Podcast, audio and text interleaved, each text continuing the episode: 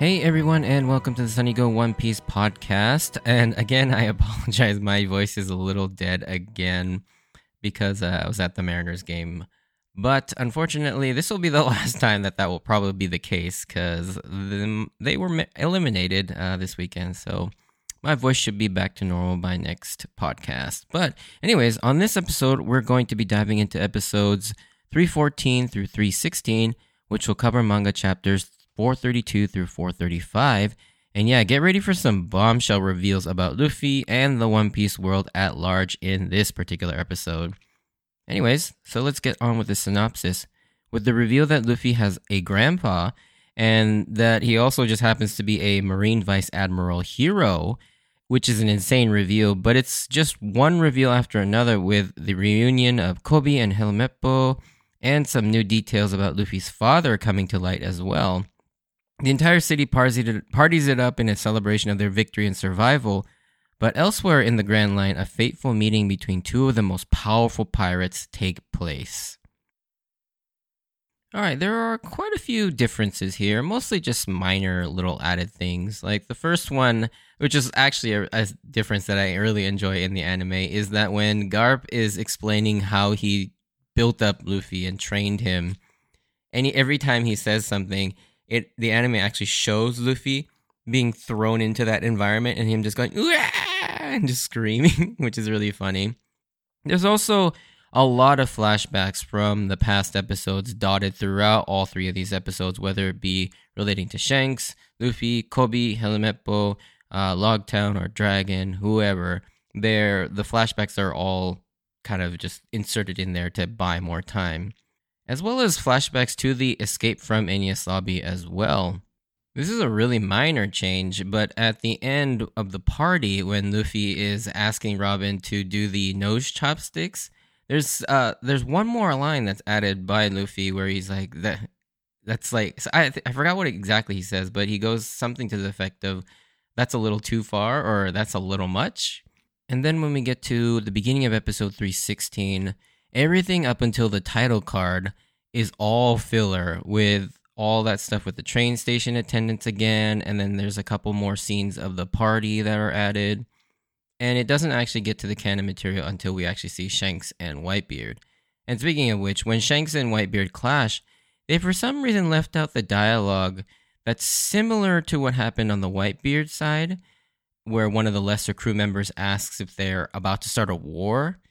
But in the other side, with Shanks's crew, another similar thing happens where one of the um, lesser crew members says a very similar thing, and then instead of Marco, the Yasopp on Shanks's side reassures everyone that Shanks wasn't there to fight, just like Marco does with his men. And then in the manga, after the Whitebeard and Shanks moment, it shows us where Blackbeard is, but in the anime, it saves that for another episode down the line and I won't get into too much of that since that's pretty, pretty big spoilers. So, also the scene where Iceberg and the other Galley-La guys come to help Franky build the new ship, that is moved slightly from after the aforementioned Whitebeard and Blackbeard scenes to after when the Straw Hats start reading the newspaper. So originally the sequence goes is it's Whitebeard and Shanks is meeting, then you get to see where Blackbeard is, and then you get to see where Iceberg and uh, the Galley-La guys come and help Franky but that scene is moved after the newspaper scene. And then there's that added little montage of Sanji like imagining what his wanted poster would look like. So those are all the differences that I found. So let's jump into my thoughts. And yeah, everyone is in absolute shock that Luffy has a grandpa and that it's Garp. To be fair, so was I. Like I was pretty shocked about this reveal as well. Not only that, Luffy seems to be legit intimidated, even afraid of Garp, and tells everyone not to touch Garp, which, eh, of course, is surprising to see Luffy actually scared, like this scared. And one of my favorite moments of this whole thing is when Luffy says that on several occasions that he was almost left for dead by Garp, and Garp defends himself, saying that he did those thi- those things like throw him down a pit, throw him into a jungle, or tie him to a balloon, all to make him stronger. And while this is pretty funny dialogue in the manga, but in the anime, like I mentioned in the differences section, we get this accompanying imagery of each time a little Luffy gets thrown in and him screaming, Yeah, we're doing yeah! it's pretty funny. And the anime really adds to the comedy of this scene for sure. And I love this. Sanji rightly points out why you know why Luffy is actually so tough and has such high vitality because of this upbringing. But it was all all in hopes that Luffy would become a great marine like Garp himself. But obviously Luffy wanted to become a pirate due to his admiration of Shanks. And this scene gets even funnier when Luffy barks back to Garp about talking badly of Shanks. Then Garp gets angry and Luffy basically is like reduced to a child. He's like, ah! and gets scolded. It's pretty funny to see, our, you know, this like our tough protagonist who just basically destroyed Lucci get like reduced to like a child here. Then just then, as everyone is panicking, Luffy is about to be captured. Luffy and Garp both experience narcolepsy, much like Ace. So I guess this trait runs in the family, and they just kind of fall asleep. Garp then drops a bit of new exposition surrounding Shanks and sort of his standing in the world. And this was something that's never really like fleshed out. We knew Shanks was a big deal and he was a strong pirate, but here we kind of really get to understand like what kind of pirate Shanks is. And Garp goes on to explain that in the vastness of the great pirate age, there is an elite group of pirates that reign over the second half of the Grand Line, like emperors, and they're appropriately named the Four Emperors or Yonko. Yon meaning four in Japanese, and Ko mean is short for Kotei or emperor in Japanese. And much like the Shichibukai, I'll be referring to these four as the Yonko going forward, and much of the community basically refers to them as the Yonko as well. And yeah, we recognize two of the four in the silhouette behind Garp when he mentions the Yonko. Shanks and Whitebeard are obvious, but there are two more, as you can see, what looks like a fat person, and one you really can't make out all that much in the lower left corner. It's then explained that the Shichibukai were originally created so the Marines could sort of balance out the powers of these four pirate crews, which makes it insane to think that these four are even stronger than the might of the Marines and the Shichibukai put together. The three groups kind of balance out the superpowers in the world, at least in the Grand Line. And this is a very interesting sort of political dynamic between these groups, especially with the fact that the second half of the Grand Line is apparently just completely ruled over by these four emperors. And the Marines have basically been sort of reduced to relying on other pirates to somehow balance out the scales so that they can somewhat stay in, in competition with the Yonko. And like Nami says, it kind of puts Shanks into a whole new light. We already knew Shanks was strong considering he's on equal footing with Mihawk, but even beyond one of the four strongest pirates in the world, I mean, that's just crazy when you really think about it. Anyways, this concept of the Yonko is important for the remainder of the rest of the story, so keep these guys in the back of your mind. So I mentioned in the last episode, it didn't make sense why they added the scene of Zoro being attacked by those little thugs on the beach. But I forgot that it led to this moment where this is this is actually how Zoro find, found his way back to the Galley-La company after getting lost for so long. And because this moment of him being helped led back to the Galley-La uh, company headquarters is in the manga, their initial encounter makes more sense in the context of the anime because they added that in to sort of explain this gag. Otherwise, in the manga, you don't see that initial encounter, and so Zoro just kind of off screen ran into these guys and beat them up, and then then then they led him back to the Galley-La company. But yeah, Zoro not understanding the situation and sees a whole battalion of Marines surrounding the area, just starts to attack his way towards the house Seeing this opportunity, Garp sends Helmeppo and Koby to sort of test them, and Helmeppo takes on Zoro while Luffy tries to stop Zoro. He gets attacked by Koby. Helmeppo is definitely a lot more capable now, as he can sort of take on Zoro, but is quickly taken down, while Koby surprisingly can use Soru, which is awesome. But he is still no match for Luffy. And yeah, Koby looks completely different all grown up and super strong and actually pretty like confident and manly. And it's so nostalgic seeing Koby again like this and and how warm and friendly Koby still is and how much admiration he still has for Luffy and Zoro. Luffy's reaction is hilarious as he can't believe what he's seeing. Koby is now a sergeant major while Helmeppo is a sergeant. They aren't quite officer level yet. They're getting pretty close though, at just a couple ranks below what would be considered an officer, which is a long way from what you know from where they were as you know starting off as chore boys at the very beginning when they left them at Shell's Town. And I can't tell you how happy it makes me to see Koby and Helmeppo here and to see their reunion with Zoro and Luffy. It's just kind of crazy how full circle it's come around from the very first episode of the entire series. More than 300 plus episodes and nearly nine years in real time has basically passed. It's still so sweet and heart- heartwarming how Koby is a little nervous to ask, even though they're on opposing sides, that are they still friends? And when Luffy confirms that, that they still are, it brings him so much relief and happiness. And it's so great. Like, like I mentioned in the differences section, this scene is not actually in the manga, so I really like that it's added in here. In fact, I kind of I think I forgot to mention this in the differences section, so I'm glad I re- remembered here. It's also funny how they don't recognize Helmeppo one bit, and it pisses him off, which kind of makes sense because Helmeppo is almost completely different. Like, it's it's kind of unrecognizable, even more so than Koby, especially with those like weird sunglasses he's got on. This next scene is pretty funny and, and a nice character development moment for both Garp and Luffy. Garp hilariously orders his soldiers to start fixing the wall that that he broke to make this his grand entrance, and they get all upset, complaining that they're gonna have to fix it. Why even break it in the first place? And Garp just states because it looks cooler, which is so Luffy, you know, when it comes to like how he approaches making an entrance. Partic- it particularly calls back to his stubborn reasoning for wanting to go up the reverse mountain because going in the front feels better.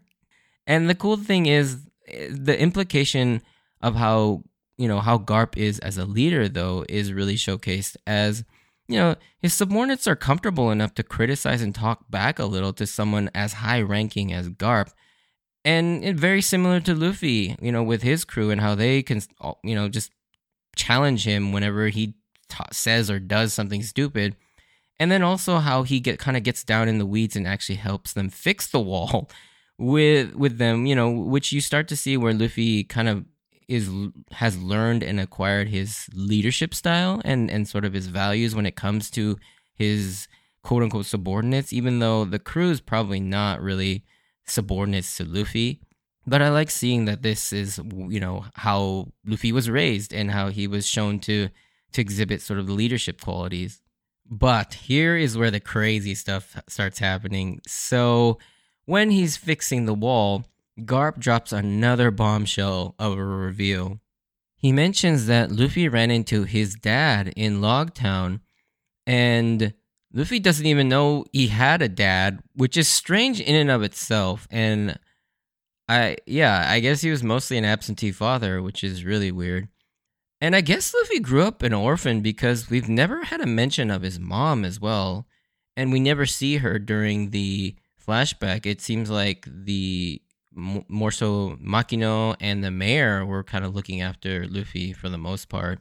But it turns out that his dad was that cloaked guy in Logtown that saved Luffy from Smoker. And it turns out his name is Monkey D. Dragon, which is an insane name when you think about it. Like, the dude's name is Dragon. And we also learn that he's a revolutionary. And everyone seems to know who Dragon is and is shocked but Luffy, who doesn't know anything about any of this. And he doesn't have any idea what anyone's talking about when it comes to the revolutionary either. And for us, the audience, for once we identify with Luffy as he has Robin explain to us what a revolutionary is, and the distinction between pirates and revolutionaries are that they, the pirates, just do what they want but avoid confrontations with the world government and Marines. But the revolutionaries, their specific goals are to take on and overthrow the world government.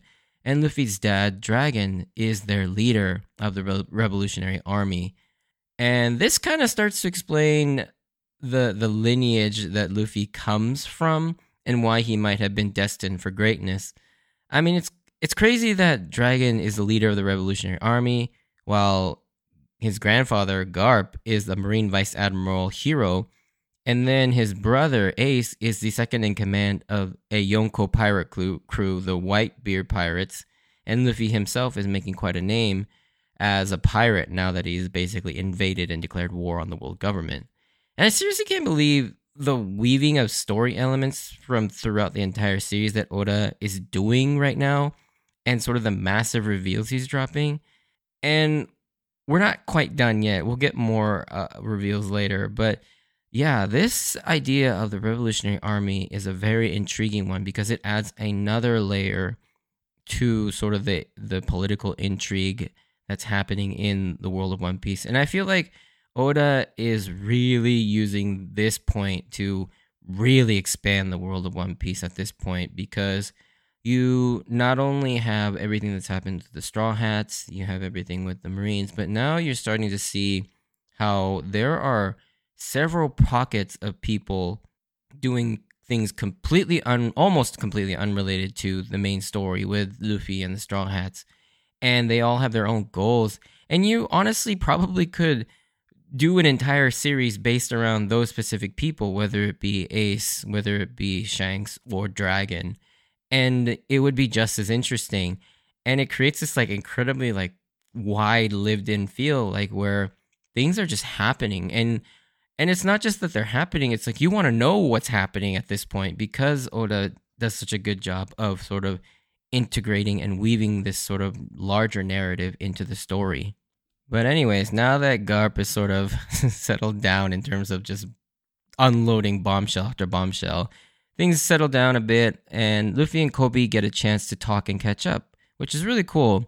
And the first thing we learn is that Koby and the rest didn't go up the reverse mountain, and instead, the Marines have a way to cross the calm belt by using sea stone on their ships, which makes a lot of sense why the Marines seemingly can go in and out of the Grand Line with ease. And we get our first mention of Dr. Vegapunk, the Marine and world government's famous head scientist, and presumably the person that has been sort of mentioned thus far by the likes of Miss Merry Christmas and Blueno as the scientist who's been studying and researching the devil fruits and such and creating all this technology and weird scientific experimentation with the devil fruits. And this is another name you should pay very close attention to for the rest of the series. I'll leave it at that. Uh, during this conversation, though, Nami is sort of bugging the conversation and, and seeing if she can glean any sort of good intel from Koby on the Marines or the world government, which she does concerning the Sea Stones as she now learns this is how they get across the calm belt so easily. But as Luffy compliments how tough Koby has become, and Koby reminisces over how Luffy gave him the courage and saved his life to pursue his dreams, Nami has this really sweet look of warmth hearing about how yet another person was saved by Luffy's kindness and courage and eventually, Nami just stops listening and goes to the pool to swim as she realizes that this is a private moment between them and that she shouldn't listen anymore. And I really like that, you know, from all the characters. And it's a really sweet moment. This scene makes me really feel all warm and fuzzy inside, as do most moments with Koby.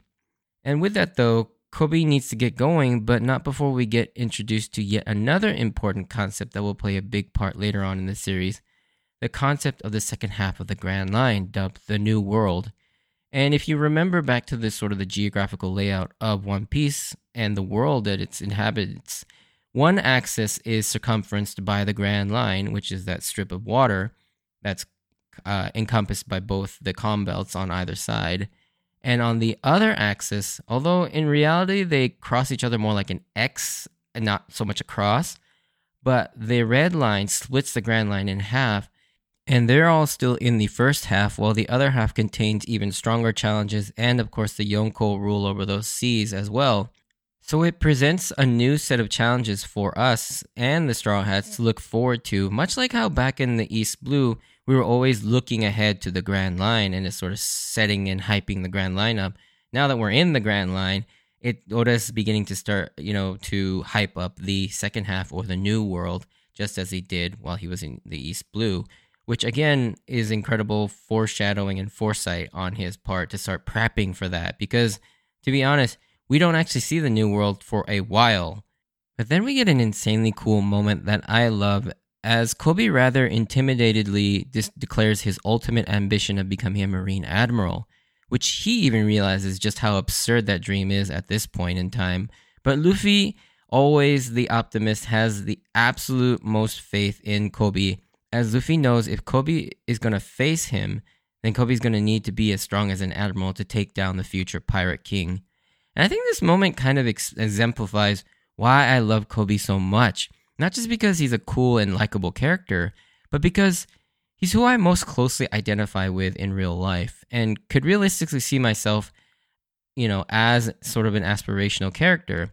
Someone who's not destined for greatness with a crazy family or mystical powers like Luffy or many others in the series, but someone who is normal or even started out as weak and pathetic, but someone who is kind and has a good heart that works incredibly hard to be great. Yet he's still at times unconfident and unsure of himself, but still pushes past those traits and faces any challenge with grit and humility. And I think that's the key thing I love about Koby is how humble he is despite now possessing some real power and a decent rank in the Marines he's still incredibly humble and appreciative of everything and everyone that's that comes across him. And you know, we all want to strive to be sort of like the Luffy's and Zoro, Nami, Sanji, or even like Shanks, you know, in the story because they're the cool guys, the strong guys. But you know, the more I read One Piece and the older I get, it's like I want to be Koby, like someone who's not gifted and has been through incredible hardships in the world but hasn't become jaded or cynical and still appreciates life with kindness and humility. And Koby even understands sort of the dark side of the Marines and the world government as he kind of reflects on the state of where Luffy and the Straw Hats are after the Enies Lobby incident, as we see when he and Helmeppo are kind of by themselves in the crow's nest. And he's seen firsthand the wrongs of the Marines and the world government, as evidenced by his experiences with Captain Morgan and you know obviously Helmeppo as well. Helmeppo mentions to him, then just advance to a rank where you can change things. Again, foreshadowing what Oda has in store for Koby much later down the line. I can easily see a world in which Koby takes over the Marines as the fleet admiral or something else altogether, and someday makes them truly a just and fair peacekeeping force that they were originally meant to be or I guess they weren't originally meant to be that since the world government created the Marines to sort of be an oppressive force, but to change them into something better. And I seriously can't wait to see what's in store for this rivalry when we eventually see this paid off, which I'm assuming has to be towards the end of the series, whenever that will be. We then get our usual post arc celebration party with everyone gathering. Even Usopp dressed as Sogeking gets in on the party and even though he's been sort of hiding from them ever since Merry's funeral, it's nice to see that he's back. However, during the party, something surprising happens. Aokiji shows up just to speak to Robin in secret and to ask her why she didn't run this time like like all the other times, and then goes on to tell her that Saul was actually his close friend, which Robin was kind of shocked to hear given that he's the one that ultimately killed Saul. But that explains a lot why Saul was so passionate when confronting Aokiji on that fateful day about how he can still be proud to call himself a Marine after the Buster Call, as well as the re- reason why Aokiji let Robin go. It was his final way to honor the wishes of his close friend Saul and gave Robin a chance to prove Saul right. However, the reason he came after her during Long Ring Longland and the events of Water 7 and Enies Lobby was because after 20 years, she became too dangerous, turning to a life of crime and piracy, which brought him to attacking them on Long Ring Longland and sending the CP9 after them. Even though this moment is tense, there is a small sense of warmth about this that Aokiji is happy that Robin has finally found a tree or home to plant herself to, and leaves with the message that Ohara still lives on with Robin. And yeah, I mean, I I knew I already knew this, but Aokiji is definitely one of the good ones for sure. But seriously, can the Marines not get a taller bike for this man? Like the way he pedals, it looks really uncomfortable with his abnormally long legs.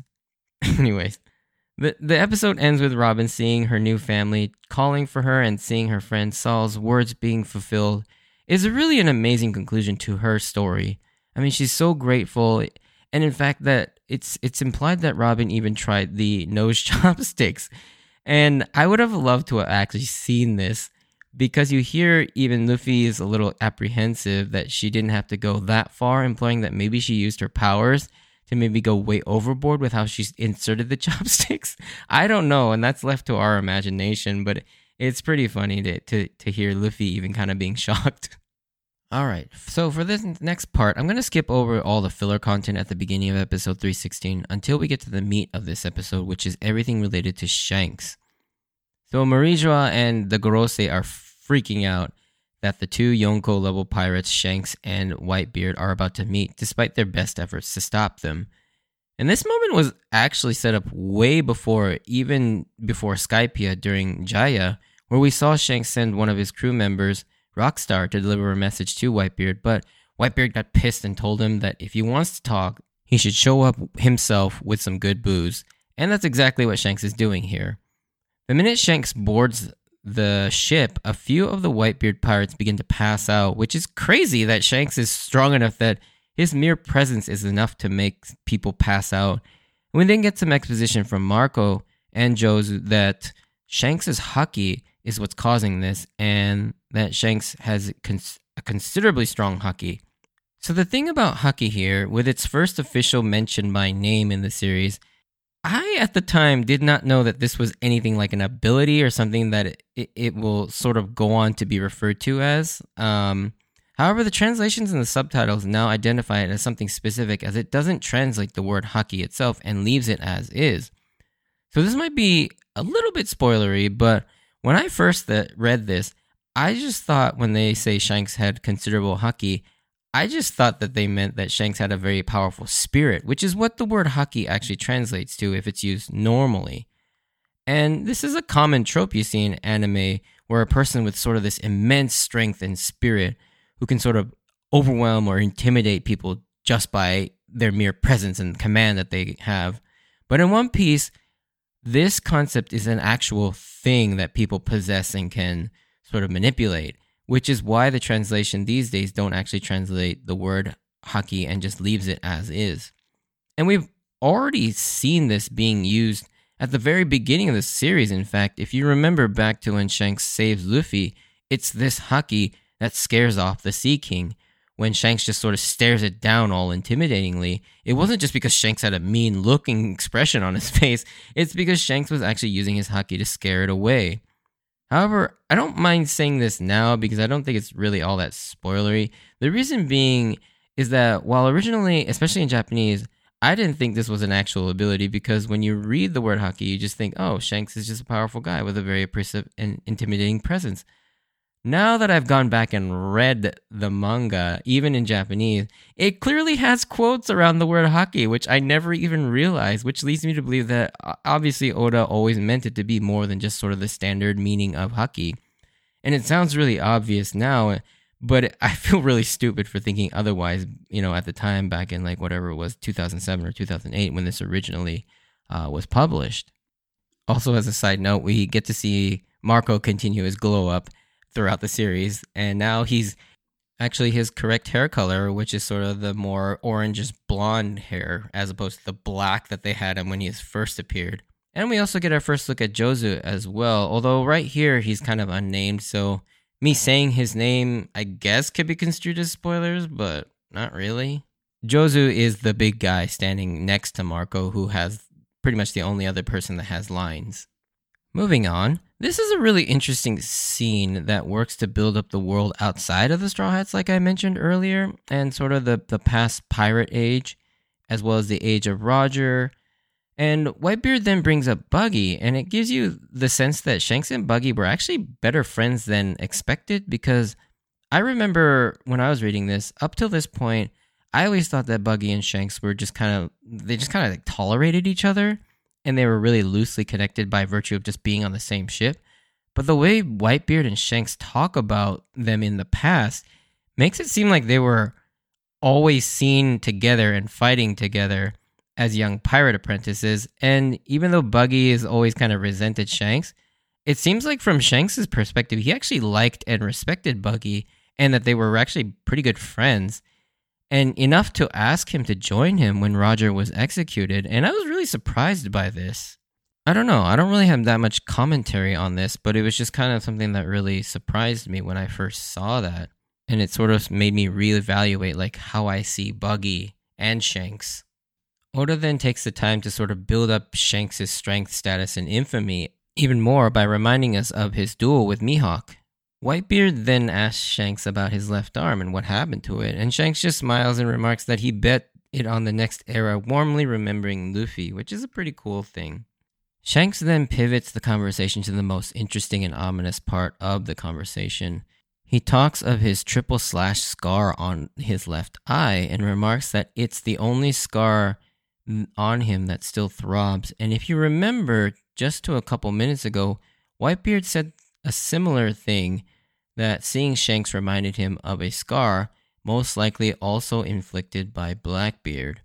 Now, I'm assuming Shanks means metaphorically and not physically because of more so because of what it represents, as he makes it sound like it was more of an underhanded and sneak attack, more so than scarred by a fair fight.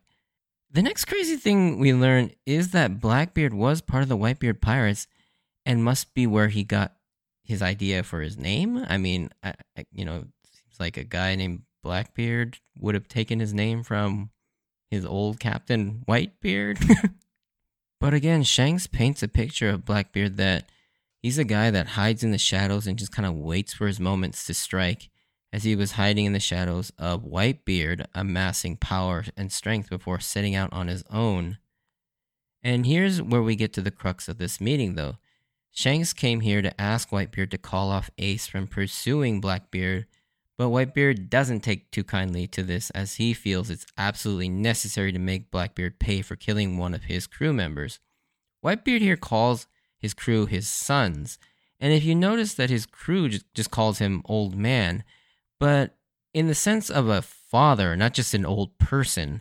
In Japanese, it's much clearer as they use the term oyaji, which is a very casual way of saying father, something similar to calling someone like pops here in America.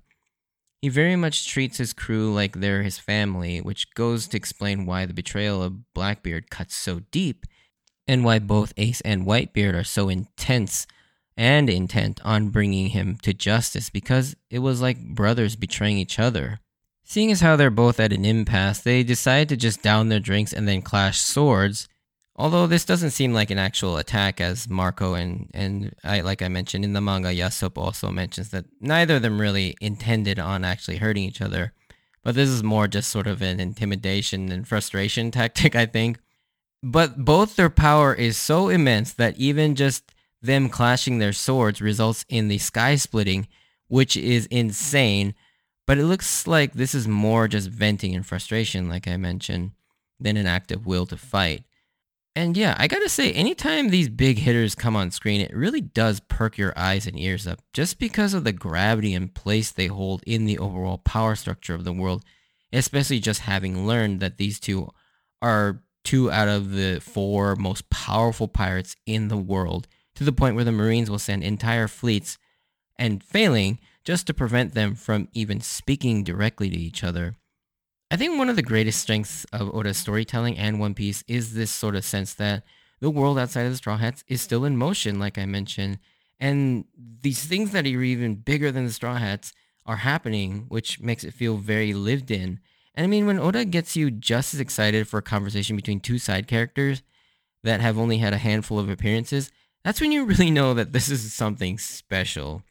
And the other thing that's so awesome about this scene is that in addition to the world building, it gives us a taste of the power that the Yonko possess. And this wasn't even them actually fighting, it was more of them just kind of posturing.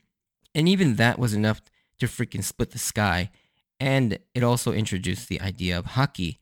And one genius thing about this scene, along with the Mihawk destroying Zoro or Aokiji manhandling the Straw Hats, is that it sets up in our mind what potentially the top of the power levels of One Piece could be and it because we clearly see that all our straw hat you know heroes are much much weaker than these people and it kind of sidesteps one of the biggest issues that many shonen anime slash manga series run into which is power creep you know instead of having sort of new power-ups show up left and right out of nowhere oda has already given us a taste of what the power level of the Straw Hats could potentially face and what they're also eventually capable of.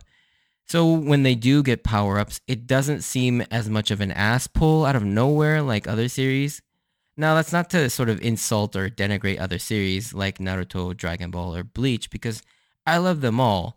But you have to admit, though, some of the power ups that they get just really do seem like they come out of nowhere, especially later on in those respective series.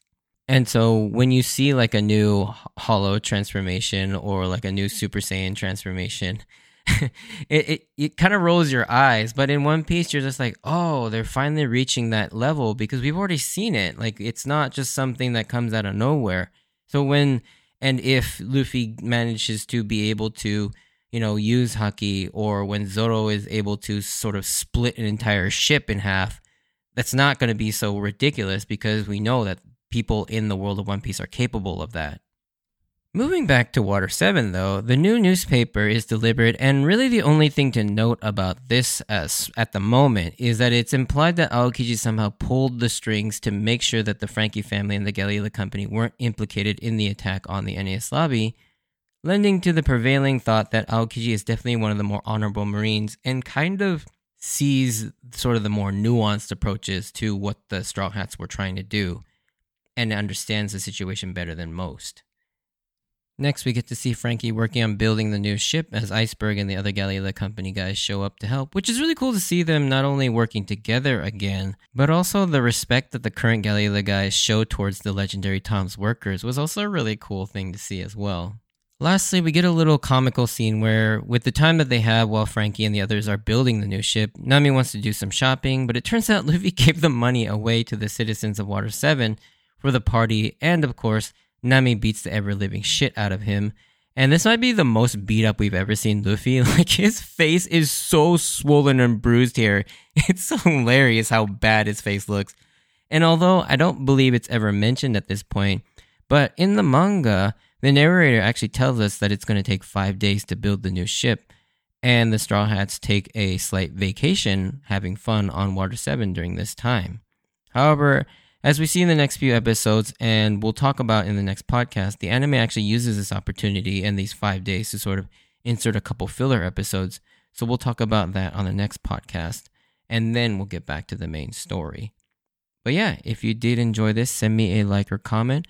If you want to join me on this journey of rewatching One Piece, please consider subscribing. Also, if you could leave a like and or review on whatever platform that you're using that allows that, then yeah, that would be greatly appreciated as well. Check out my Instagram and Twitter account at SunnyGo Podcast if you want updates of when I post new episodes or see some pictures of my manga collection. And I wanted to thank you for taking the time to listen to my podcast. And there's going to be a, a spoiler section, so I'll, I'll talk about a few things there. But if you don't want to listen to any of that, stay safe out there, and I hope to see you on the next episode. Bye.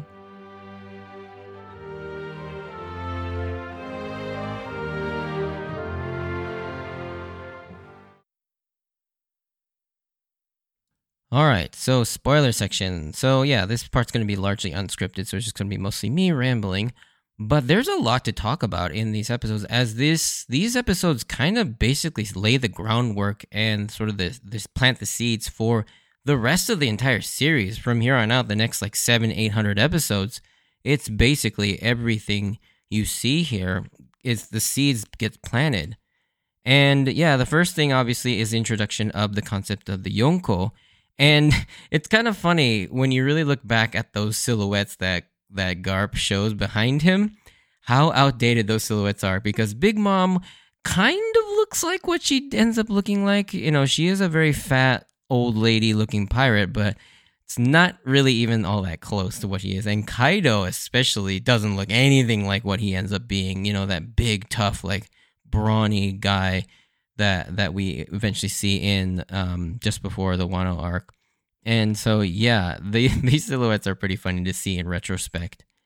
And then here we get the first mention of Dr. Vegapunk, which is very interesting because currently in the in the manga, in chapters 1061 and on, we actually are going to possibly finally get to see the real Dr. Vegapunk and interact with him. And so it'll be interesting to see, you know, how that all unfolds. But it's I almost completely forgot that this was the first time he's actually named dropped here, and yeah, it'll be really cool to see what becomes of Doctor Vegapunk because he is such a big sort of looming person in the world of One Piece. At the further we go. Another cool thing is the fact that, you know, this is sort of the beginning, or not the beginning, but sort of the continuation of Koby and Luffy's rivalry slash friendship. And when you look back at what uh, what their relationship is like, and how Garp was the is the person that's mentoring Koby, and sort of what happened with him and Roger, and how their sort of friendship slash rivalry develops. You know, there is some sort of a mutual trust and um, sort of connection between the two, and it seems like it's sort of being mirrored with Koby and Luffy, albeit even a little bit more friendly, just because both of them are a lot more friendlier and nicer people than Roger and Garp were. But it is interesting to see how that mirror is sort of coming together, and you get the sense that there might be a point where, yeah, Koby and Luffy work together to take on, take down a bigger threat, and it's sort of kind of building out to be that that Blackbeard is kind of that threat with the you know Xebec uh, D Rocks um, basically being sort of that threat at God Valley, and you might see something very similar to that where Koby and Luffy work together to try and take down Blackbeard. And then obviously the big thing here is the first introduction and use of Conqueror's Haki and or Haoshoku Haki and it's really it's really interesting because this this is basically how it works for the rest of the series too you know of using your haki to essentially overwhelm people with your will and make them pass out which is something that luffy will eventually uh, do and be able to use as well as the sort of the the sky splitting clash. And we've seen that several times now in the series when two people with incredibly strong conquerors haki clash and the sky splits. Although here we don't see the black lightning that we'll eventually go on to see that Oda using to sort of represent this sort of type of clash. And obviously, the most recently we've seen this is in the manga when Kaido and Luffy do it. And yeah, that was an awesome moment to, to see that come full circle where Whitebeard and Shanks do that. And then now we see Luffy is strong enough to go up against another Yonko in Kaido and do that exact same thing. And it and like I mentioned in the non-spoiler section, it really sort of sets that up. Not only do you anticipate it, but it's also not it's not as like eye rolling that oh what the heck Luffy can all of a sudden use a power like this kind of thing because we know it's coming. We, we we've anticipated it. And then the last thing I kind of wanted to mention is that everything that Shanks warns Whitebeard about here comes to pass when you really think about it.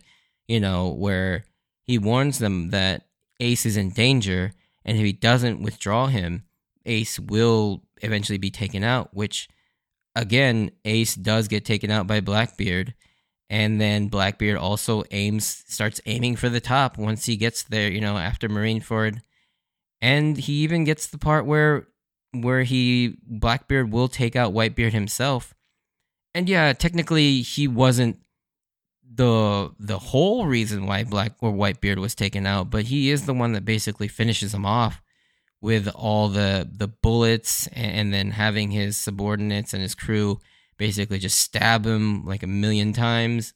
And then he's the one that takes his devil fruit. And so yeah, he, he literally supplants Whitebeard by taking his power and taking his spot in the Yonko as well. And so everything that Shanks warns Whitebeard about actually comes to pass when it comes to White or Blackbeard, which I find really interesting as well.